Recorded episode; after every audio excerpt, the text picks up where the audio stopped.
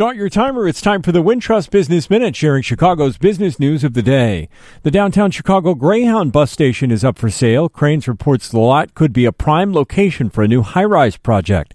The bus depot is located at 630 West Harrison on about 88,000 square feet. The report says the site could accommodate a development with two towers. Expect the property to sell for 20 to 25 million dollars. Greyhound still operates the station under a lease agreement that's set to expire in a couple of years.